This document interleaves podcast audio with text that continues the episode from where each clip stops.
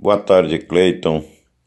Boa tarde, ouvintes deste canhão radiofônico que é o 13 Horas.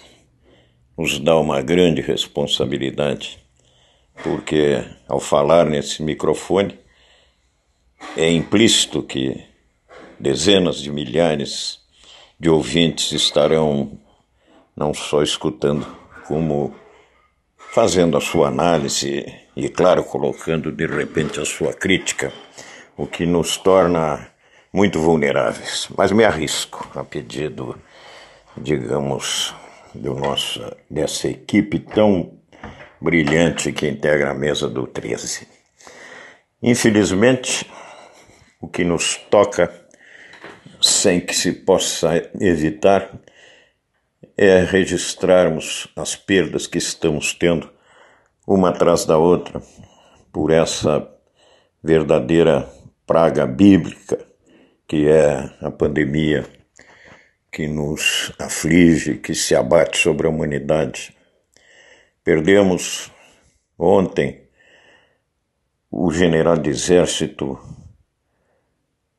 Geraldo Antônio Mioto ex-comandante do Comando Regional do Sul, esse importantíssimo comando que inclui os estados do Paraná, Santa Catarina e Rio Grande do Sul, onde se concentra o maior número de militares do Exército.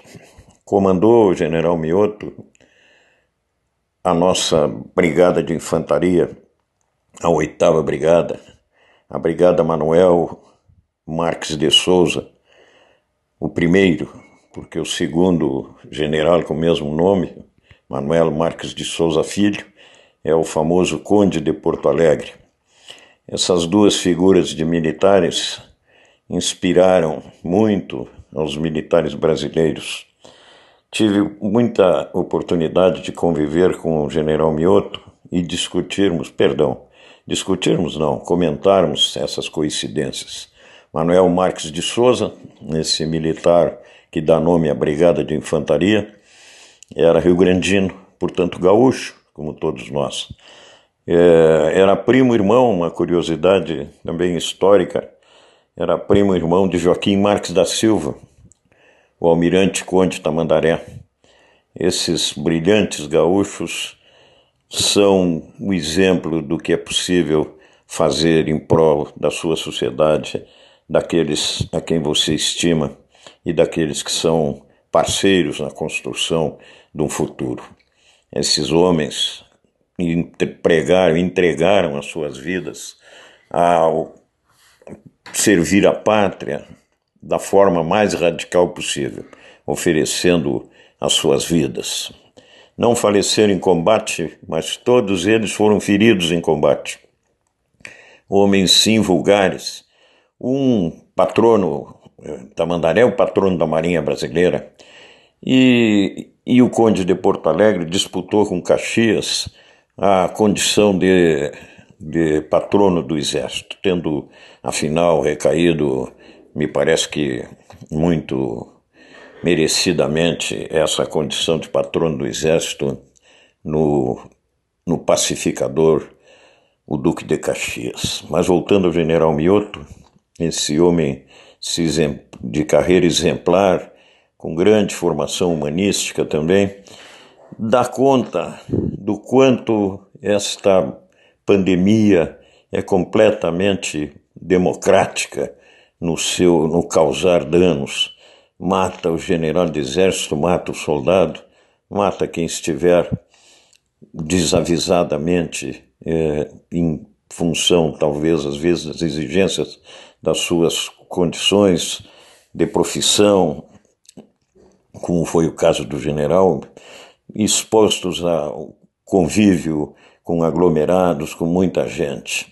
De qualquer sorte, isto nos dá a consciência do quanto somos vulneráveis.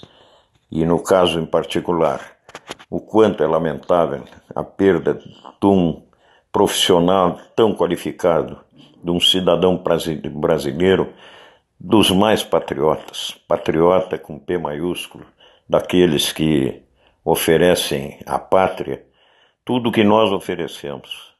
ou seja, o nosso talento, o nosso empenho, a nossa capacidade, a nossa criatividade, mas com mais uma oferta, mais uma oferenda, a oferenda da sua vida, se fosse preciso. A nós, civis, dificilmente vão nos chamar para lutar numa guerra. Agora, em qualquer convulsão armada, os primeiros a serem chamados são sempre os militares. Não tive a honra de servir o exército nem as forças armadas, porque brevetado muito moço passei a condição de, de reserva da aeronáutica como piloto civil. Mas me fez falta, tenho certeza, esse convívio, essa camaradagem, esse senso de disciplina, esse enorme eh, patriotismo que cada militar carrega consigo.